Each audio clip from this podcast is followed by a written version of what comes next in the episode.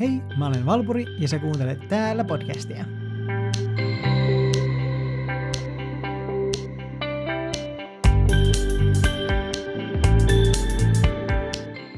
Olen tehnyt Patreon-tilin, jonka kautta voi tukea podcastin tekoa erikokoisilla lahjoituksilla 3 eurosta 15 euroon asti.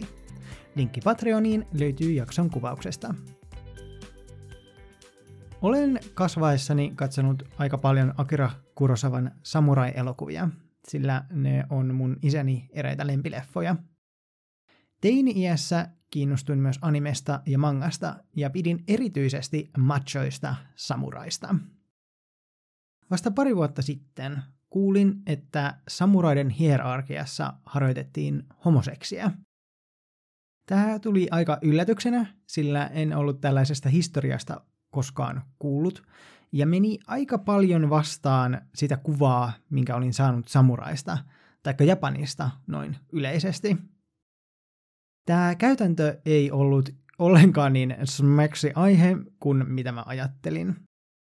Kuten näitä historiallisia jaksoja tehdessä on tullut ikävästi selväksi, tähänkin aiheeseen kuuluu varoitus lapsiin kohdistuvasta seksuaalisesta hyväksikäytöstä. Edon aikakautena, joka oli vuodesta 1603 vuoteen 1868, nousi monia nykyään tunnettuja figuureja, kuten samurait, geishat ja kabuki-näyttelijät. Yksi sana myös syntyi tänä aikana. Wakashudo, tai lyhennettysti shudo. Nuoren miesten rakastamisen taito. Oikeastaan poikien. Miesten väliset suhteet ennen modernia aikaa Japanissa tapahtuivat miesten ja paljon nuorempien poikien välillä. Miesten välistä seksiä kutsuttiin nimellä nanshaku, joka kääntyy suomeksi miesten väreiksi. Japanilaiset uskoivat Kukaimungin, Shingon buddhismin perustajan Japanissa, tuoneen nanshakun Kiinasta vuonna 806. Tälle ei ole ilmeisesti mitään ihmeellisempää perustetta, ja kaikissa kulttuureissa on kuitenkin harjoitettu seksiä samaa sukupuolta olevien kesken. Buddhismi ja nanshaku kuitenkin oli yhdistetty aika vahvasti ihmisten mielessä. Ja ihan syystäkin.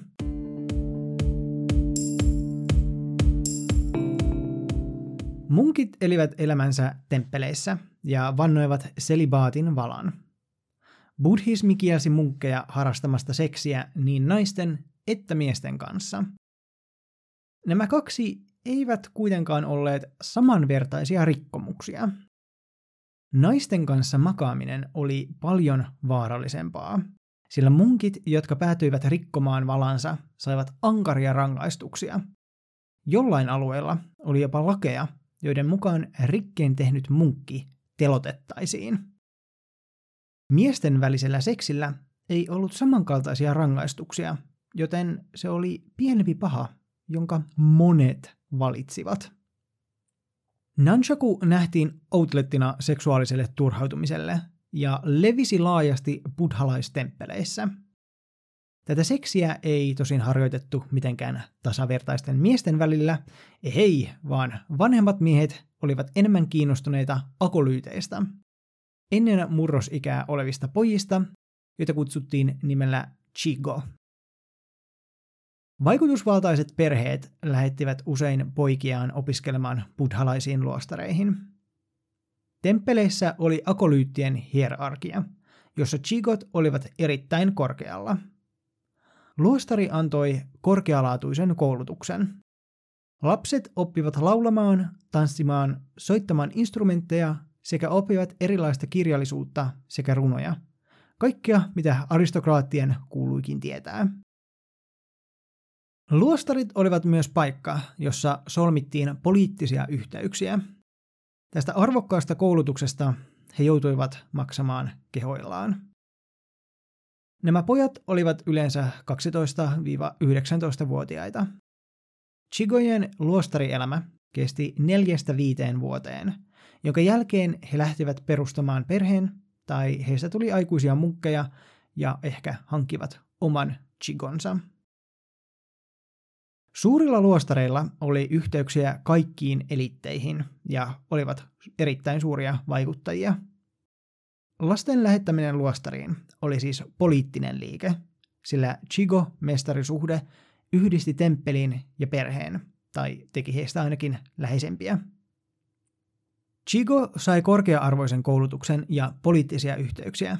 Perhe sai temppelin suosion, joka vuorostaan sai lisää arvovaltaa ja uuden palvelijan. Akolyyteillä oli kaksi velvollisuutta. Suorittaa uskonnollisia seremonioita ja palvella mestariaan kaikin tavoin, jopa seksuaalisesti. Suhde Chigon ja hänen mestarinsa välillä järjestettiin usein Chigon perheen ja temppelin kanssa. Chigon tehtävänä oli oppia mestariltaan sekä palvella tätä. Hänen odotettiin olevan kuuliainen. Luostarimaailmassa näitä suhteita ei nähty mitenkään muuten kuin hyödyllisinä, eikä ollenkaan hyväksikäyttävinä. Koska nämä akolyytit tulivat vaikutusvaltaisista perheistä, munkkien totta kai piti harkita ennen painostamista seksiin. On aika erikoista, että ei löydy mitään ajan todisteita siitä, että tämmöistä pakottamista olisi tapahtunut, jos siis ei nyt oteta huomioon sitä, miten tämä koko systeemi oli suunniteltu hyväksikäyttämiselle. Mutta mitä mä tällä tarkoitan on, että ei ole esimerkiksi mitään päiväkirjoja tai kirjeitä, jossa olisi mainintaa, jossa munkki olisi vaikka pakottanut itsensä Chigolle. Näiden todisteiden puutosta huolimatta tätä varmastikin tapahtui, sillä on olemassa miljoonia fiktionaalisia tarinoita Chigojen hyväksikäytöstä ja itsemurhista. Yleisesti ottaen Chigo ja hänen mestarinsa näyttivät normaaleilta rakastajilta, jos ei oteta huomioon, että kuinka paljon vanhempi mestari oli ja että hänellä oli paljon valtaa kumppaniinsa. Tosi tervettä siis. Keskiaikaisessa Japanissa suhteiden sisäinen epätasapaino oli yleistä. Aviamiehillä oli myös erittäin suuri valta vaimoihinsa. Miesten välinen seksi oli hyväksyttävää, kunhan osapuolilla oli suuri ero iässä tai vallassa. Oli paheksuttavaa, jos suhde oli kahden tasavertaisen välillä. Kahden tasavertaisen aatelisen miehen piti siis pitää suhteensa salassa, jonka takia Chigon tultua aikuiseksi vanhempi munkki ei yleensä enää ollut kiinnostunut. Tämä johti joskus tragedioihin. Yhdessä tapauksessa Chigon kasvattua aikuiseksi hän halusi jatkaa mestarinsa palvelemista aikuisena. Aikuinen nuori mies ei kuitenkaan enää kiinnostanut mestaria, ja tämä surmasi itsensä surustaan. Näiden suhteiden oli tarkoitus olla monogaamisia, mutta pettäminen oli yleistä. Ei varmaankaan yllätä, että mestarit oli todennäköisemmin pettäjiä, jotka kirjoittivat rakkausrunoja Chigoille, josta he olivat kiinnostuneita. Kun Chigo oli tarpeeksi vanha, hänen mestarinsa pystyi päättämään, että pitäisikö hän tämän vai päästäisikö hänet menemään. Pojan lähteminen oli täysin kiinni mestarista. Joskus Chigo halusi myös pysyä pidempään, mutta tämä käytäntö oli erittäin altis hyväksikäytölle. Teknisesti ottaen munkki olisi voinut pitää pojan Chigon statuksessa aina, vaikka käytännössä pojan perhe ei olisi arvostanut temppeliä, joka olisi pitänyt heidän poikaansa näin vankina. Useimmiten Chigosta tuli aikuinen 4 tai 5 palvelusvuoden jälkeen.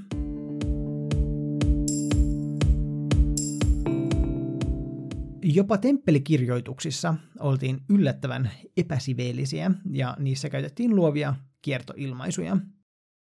Esimerkiksi dharman luonteen kukalla tarkoitettiin peräaukkoa ja tulen tietämättömyydellä penistä.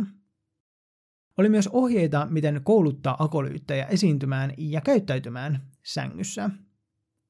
Munkkien oli tarkoitus saada akolyytit ymmärtämään säännöllisen seksin tärkeys, joka taitaa olla taas yksi todiste siitä, että kaikki chigot eivät olleet halukkaita partnereita. On jotenkin uskomatonta ajatella, että kuinka systemaattinen tämä hyväksikäyttö oikein oli ja kuinka normaalina sitä pidettiin. Seuraavaan lauseeseen ehkä kannattaa valmistautua henkisesti. Äärimmäisissä tapauksissa alempiarvoisia chigoja kierrätettiin muiden munkkien keskuudessa ja jopa normi-ihmisille, kuten jossain pedofiiliringissä. Tämä ei ollut kuitenkaan normi. Normina pidettiin, että chigo oli suostuvainen tekemään velvollisuutensa, eivätkä tuntenut oloaan erityisen pahoinpidellyiksi. Yamabushit, jotka olivat vuorilla eläviä pappeja, eivätkä täten eläneet temppeleissä, saivat maineensa rakkaudesta poikiin. Heistä jopa kulki sanonta, akolyytit ensin, vuori toisena.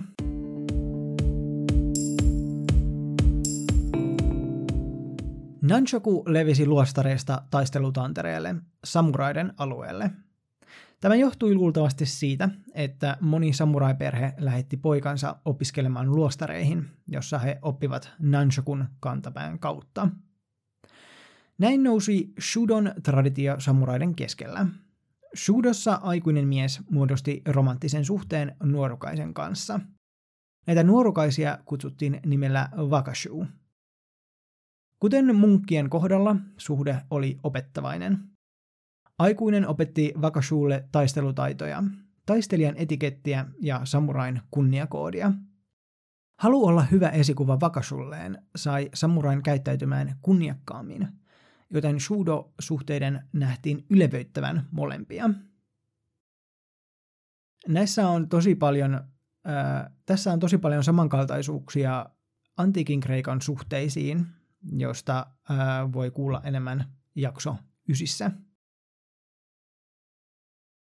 Osapuolien odotettiin olevan uskollisia kuolemaan asti, auttavan feodaalisissa tehtävissä sekä kunniaan perustavissa velvoitteissa, kuten kaksitaistelussa tai verikostoissa. Yksi suu nunchakun yleisyyteen oli naisten poissaolo, sillä sota-aikoina samurait olivat tien päällä näkemättä naisia pitkiin aikoihin. Jopa rauhan aikana 1600-luvulla samurait olivat usein linnakaupungeissa, jossa naisia näki harvoin.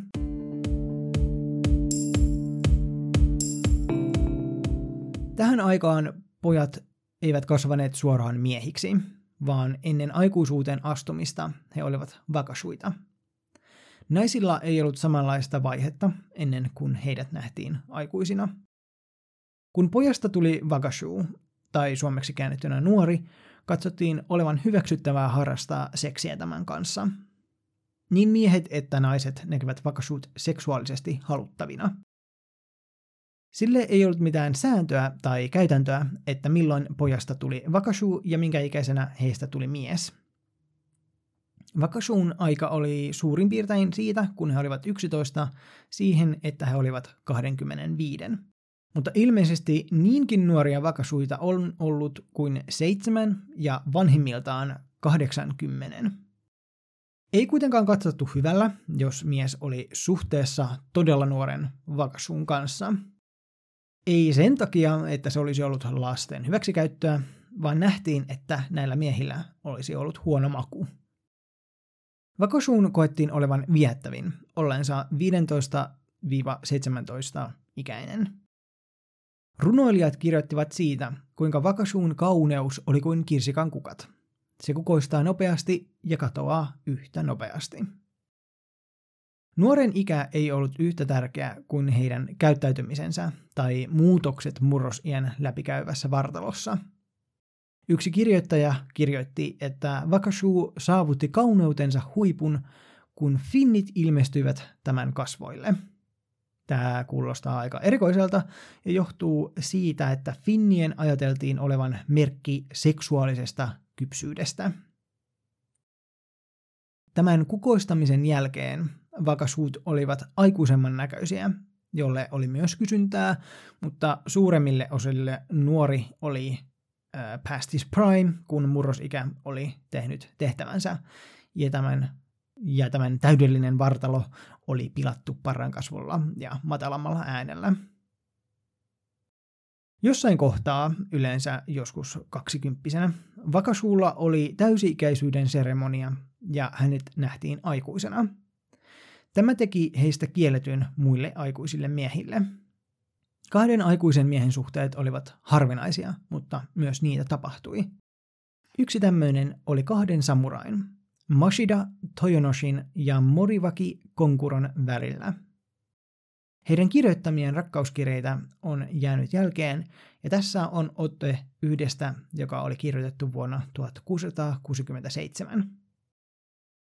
Kuljin yöllä kohti kaukaista asumustasi yhteensä 327 kertaa viimeisen 3 vuoden aikana.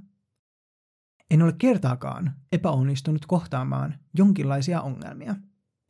Välttääkseen iltaisin kierroksiaan tekevien partioiden havaitsemista, naamioidun palvelijaksi ja piilotin kasvani hihani taakse, tai vaeltelin papin tapaan, pukeutuneena kepin ja lyhdyn kanssa. Kukaan ei tiedä, kuinka paljon vaivaa olen nähnyt, että voisin tavata sinut.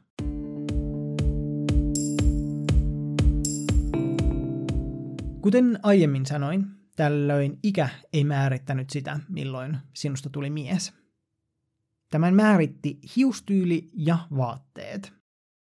Wakashuut pukeutuivat samantyyppisiin kimonoihin kuin tytöt, kuten furisoreen. Poikalapsilla oli pitkät hiukset, ja kun heistä tuli wakashu, heidän päälakensa ajeltiin, mutta otsaan jätettiin osa hiuksista. Tätä kutsuttiin furisodeksi. Takajeejee sidottiin ylös nutturalle ja otsatukka ajetun osan yli. Tätä on jotenkin tosi vaikea ajatella, mutta tämä otsatukka oli ilmeisesti erittäin seksuaalisoitu asia, verrattavissa rintoihin tai pyykkilautavatsaan. Usein taiteessa wakashut ja naiset kuvattiin todella samanlaisina. Ainoana erona oli hiuksissa näkyvä kaljokohta. Kun nuoresta tuli aikuinen, tämä furisode ajettiin pois ja vaatteet siirtyivät perinteisiin miesten kimonoihin. Joskus vanhemmat kokivat ongelmaksi, kuinka puolensa vetäviä heidän wakashu-poikansa olivat. He olivat niin huolissaan siitä, kuinka heidän poikansa harrastaisivat irrallisia suhteita tai olisivat kiimaisten miesten iskettävinä, että he pakottivat heidät aikuisuuteen aikaisin ja ajoivat pois tämän furisoden tehden heistä hieman rumemman.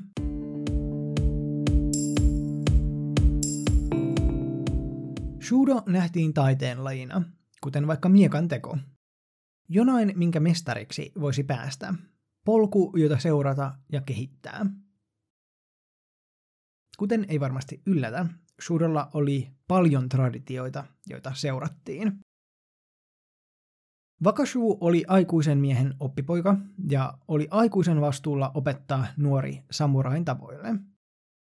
Usealla kuuluisalla samurailla oli yksi tai useampi nuori rakastaja.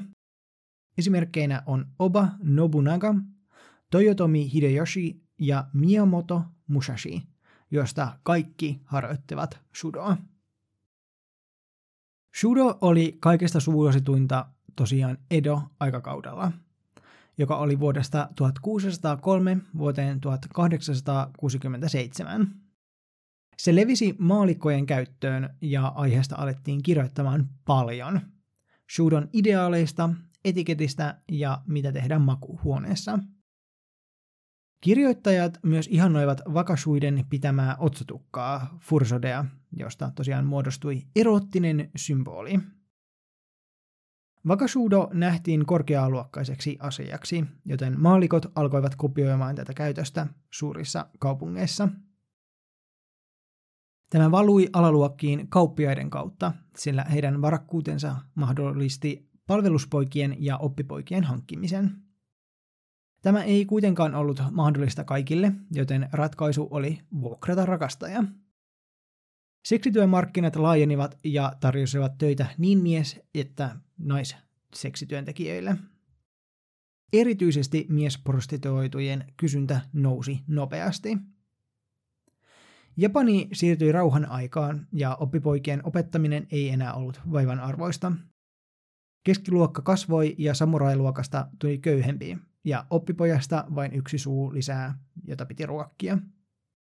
Oli helpompaa mennä punaisten lyhtyjen alueelle ja maksaa, mistä halusit, milloin halusit. Prostituutio levisi myös teatteriin, ja moni kabuki-näyttelijä oli myös seksityöntekijä. Nämä näyttelijät olivat erittäin haluttuja niin naisten että miesten keskuudessa. Vaikka wakashoot olivat kunnon miesmagneetteja, tämän halun oli tarkoitus olla vain yksipuolista. Nuoren ei pitänyt himoita miehiä, joka oli osa heidän vetovoimaansa. Kuitenkin wakashuu, joka aina torjui miehiä, nähtiin kylmäsydämiseksi. Pidettiin töykeänä torjua mies vain sen takia, että hänellä oli alempi sosiaalinen status tai vähemmän rahaa. Nämä olivat kuitenkin vain ihanteita, ja käytännössä asiat eivät tapahtuneet samalla tavalla. Wakashoot torjuivat miehiä kaiken aikaa, ja on esimerkkejä siitä, kuinka jotkut wakashoot haikailivat tietyn miehen perään tai antoivat vihjeitä pitämilleen miehille. Kun wakashuusta ja miehestä tuli pari, he usein sanoivat tai kirjoittivat valat toisilleen. Nämä kirjoitetut valat ommeltiin vaatteisiin, jotta se olisi aina vasten ihoa. Muita vakavimpia rakkauden osoituksia olivat tatuoinnit, hiusten leikkaaminen, ihon leikkaaminen arven tekemiseksi, ripimällä kynnen pois ja aivan ekstriin tapauksissa leikkaamalla sormi pois. Nämä jälkimmäiset vaikuttaa erittäin rajuilta vaihtoehdoilta, jos ottaa huomioon, että suhde ei tulisi kestämään sen jälkeen ainakaan samalla tasolla, kun wakashuusta tulisi aikuinen. Shudo-suhteessa pääaktina oli melkein aina anaaliseksi, jossa mies oli penetroija ja wakashuu penetroitava. Tätä ei tapahtunut toisinpäin, joka oli erittäin tärkeää. Miehen oli tarkoitus olla hallinnassa ja saada nautintoa. Wakashuun ei ollut tarkoitus edes nauttia aktista. Vastaanottaja teki sen vain velvollisuudesta, kiintymyksestä tai halusta antaa partnerilleen nautintoa. Kirjoittajat usein kirjoittivat bottomin kivusta ja kärsimyksestä. Pidettiin hieman häpeällisenä, jos wakashuu sai erektion seksin aikana. Wakashua ei pakotettu shudo-suhteisiin. Heillä oli voima kieltäytyä miesten lähentelyistä ja jakoivat sänkynsä vapaaehtoisesti. Vaikka he eivät olisi pitäneet penetratiivisesta seksistä, ei tarkoittanut, että heidät pakotettiin siihen. Vaikka totta kai parisuhteessa kuin parisuhteessa voi tapahtua painostusta, mutta ei ole todisteita, että tyypillisessä shudo-suhteessa wakashuu olisi tuntenut oloaan pahoinpidellyksi tai olevansa loukussa partnerinsa puolesta. Tunteet olivat suurimmalta osin molemminpuolisia, ja on tapauksia, jossa pariskunta jopa suoritti yhdessä itsemurhan. Näissä tapauksissa molemmat wakashuu ja mies tappaivat itsensä rakkauden tähden. Nämä suhteet nyt ei ollut mitenkään tasapuolisia, ja erityisen nuorten wakashuuden kohdalla he eivät mitenkään voineet tietää, mihin olivat ryhtymässä. Jotkut samurailordit olivat ylpeitä heidän kauniiden nuorten paasien ja sandaalin kantajien seurueestaan. Ja kyllä, ilmeisesti heillä oli henkilö, jonka työ oli kantaa sandaaleja lordin perässä, joskus myös makuuhuoneen puolelle. 5. shogun, eli samurai-armeijan ylipäällikkö, Tokugawa Tsunayoshi oli erityisen kiinnostunut wakashuista. Hän makasi yli 100 nuoren kanssa ja palkkasi virkamiehen etsimään erityisen hyvännäköisiä wakashuita itselleen. Hän keräsi haaremin nuorukaisia asumaan lähelleen, ja heidän piti olla valmiina joka ilta, jos hän päätti vierailla heidän luonaan.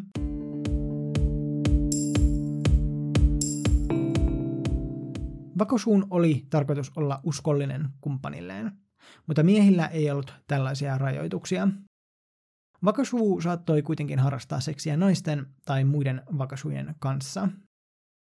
Wakashujen seksipartnerien kuitenkin odotettiin olevan aina tätä vanhempi. No, olivatko nämä henkilöt homo- tai biseksuaaleja? Tämä voi olla hieman monimutkaista ymmärtää. Esimerkiksi voidaan ottaa mies, joka tunsi vetoa naisiin ja wakashuihin, mutta ei miehiin. Kun hän kasvaa vanhemmaksi, hän kadottaa kiinnostuksensa wakashuihin ja on pelkästään kiinnostunut naisista. Miten nykyajan linssien läpi häntä voitaisiin määritellä? Itse sanoisin, että he eivät olleet kumpaakaan. Seksuaalisuutta ei nähty identiteettinä, sillä seksi oli asia, jota vain tehtiin. Jotkut historioitsijat ovat kutsuneet wakashuuta kolmanneksi sukupuoleksi, joten seksipartnereita oli miehen ja naisen lisäksi wakashu. Jokaisella oli erilainen rooli niin makuhuoneen että yhteiskunnan puolella. Otetaan katsaus Edo-ajan seksuaalinormeihin. Tämä tulee olemaan aika monimutkaista, joten strap in. Perinteisesti katsoen miehet saivat maata wakashun kanssa ja tämä suhde oli yksipuolinen. Tarkoittaen, että halun kohde oli wakashu, ei mies. Miehet saivat myös maata naisten kanssa ja heidän ei tarvinnut pysyä yksiavioisina. Heillä pystyy olemaan vain yksi vaimo, mutta he voivat maata muiden partnereiden kanssa ollessaan naimisissa. Miehen ja vaimon suhde oli molemminpuolista, jossa molemmat halusivat toisiaan. Miehet eivät saaneet maata muiden aikuisten miesten kanssa. Wakashuita ei nähty korvikkeena naisille. Heidän kauneutensa oli enemmän maskuliinista tai androgyyniä, joka erosi naisten feminiinisestä kauneudesta. Shudo-suhteet assosioitiin kuitenkin maskuliinisuuteen, tulihan se soturi-traditiosta.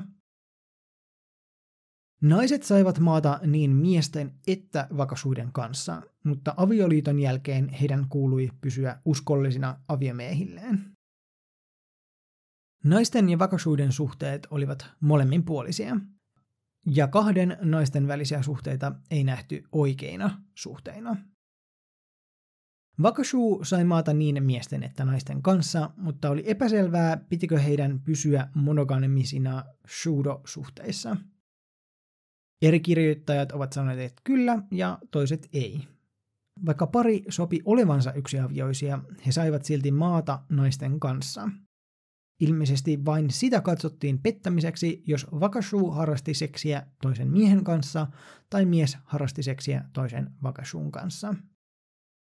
Aikana oli ilmiö, jossa aikuiset miehet aloittivat aikuisuutensa olemalla enemmän viehättyneitä wakashuista, ja vanhetessaan tämä kiinnostus siirtyi naisiin. Naimisiin mentyään he suurimmalta osin olivat vain kiinnostuneita naisista. Miehet, jotka olivat yli 30 ja vieläkin jahtaisivat wakashuita, paheksuttiin. Shudo oli jotakin, mitä sinä teit, kun olit nuori aikuinen, mutta kasvoit siitä pois. Sitä pystyi vielä tekemään vanhanakin miehenä, sillä kukaan ei sitä estelisi, mutta tällöin et käyttäytyisi ikäsi mukaisesti. Mielestäni tämä on todella mielenkiintoinen ajatus, että ajan japanilaisilla ei ollut edes konseptia seksuaali-identiteetistä. Se on nykyään kuitenkin niin tärkeä asia monelle. Mä myös mietin sitä, että mitenköhän sellaiset ihmiset, jotka kokivat pelkästään vetoa muihin miehiin, mahtoivat elää tällaisena aikana. Supermielenkiintoista, kuinka suhteet wakashuihin nähtiin normaalina, mutta vain tietyn aikaa elämässä, ja sen suhteen täytyy olla monille kuitenkin todella intensiivinen, jos ollaan valmiina rakkauden osoitukseksi äärimmäistarpauksissa leikkaamaan oma sormi pois. Millaisina nämä suhteet jatkuivat, kun wakashu astui aikuisuuteen? Lakkasiko rakkaus olemasta? Ainakin sen muuttui joksikin muuksi. Yleensä elinikäiseksi ystävyydeksi.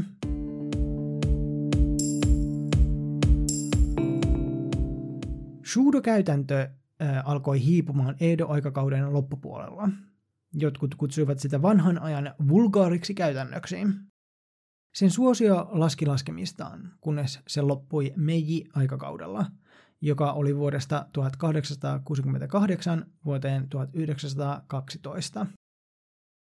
Länsimaiden vaikutus saapui, ja hallitus omaksui niin hius- että vaatetyylin lännestä, jonka myötä katosi wakashun tunnettu hiustyyli sekä vaatetus. Pukeutuminen ja vaatteet vahvistivat mies-nais-kahtiakoa. Jossain tapauksessa auktoriteetit jopa leikkasivat miesten nuttuloita pois, jotta ihmiset siirtyisivät länsimaiseen hiustyyliin. Meiji-hallituksen alla vain avioliiton sisäinen seksi oli hyväksyttävää ja lailla kiellettiin homo- ja lesboseksi. Nykyajan Japanissa ei ole enää olemassa lakia, joka kieltäisi samaa sukupuolta olevien suhteita, vaikka jollain alueella suostumisikäraja on paljon korkeampi verrattain samaa sukupuolta koskeviin lakeihin. Monet seksuaalivähemmistöön kuuluvat peittävät suuntautumisensa ja menevät naimisiin vastakkaista sukupuolta olevien henkilöiden kanssa, eikä samaa sukupuolta olevien suhteita nähdä vieläkään hirveän hyväksyttävinä. Toivottavasti opit yhtä paljon kuin mä tämän jakson tekemisestä. Seuraa podcastia Instassa, Twitterissä ja Fasessa. Linkki Patreoniin löytyy jakson kuvauksesta. Kiitos kun kuuntelit. Nähdään taas ensi viikolla. Bye!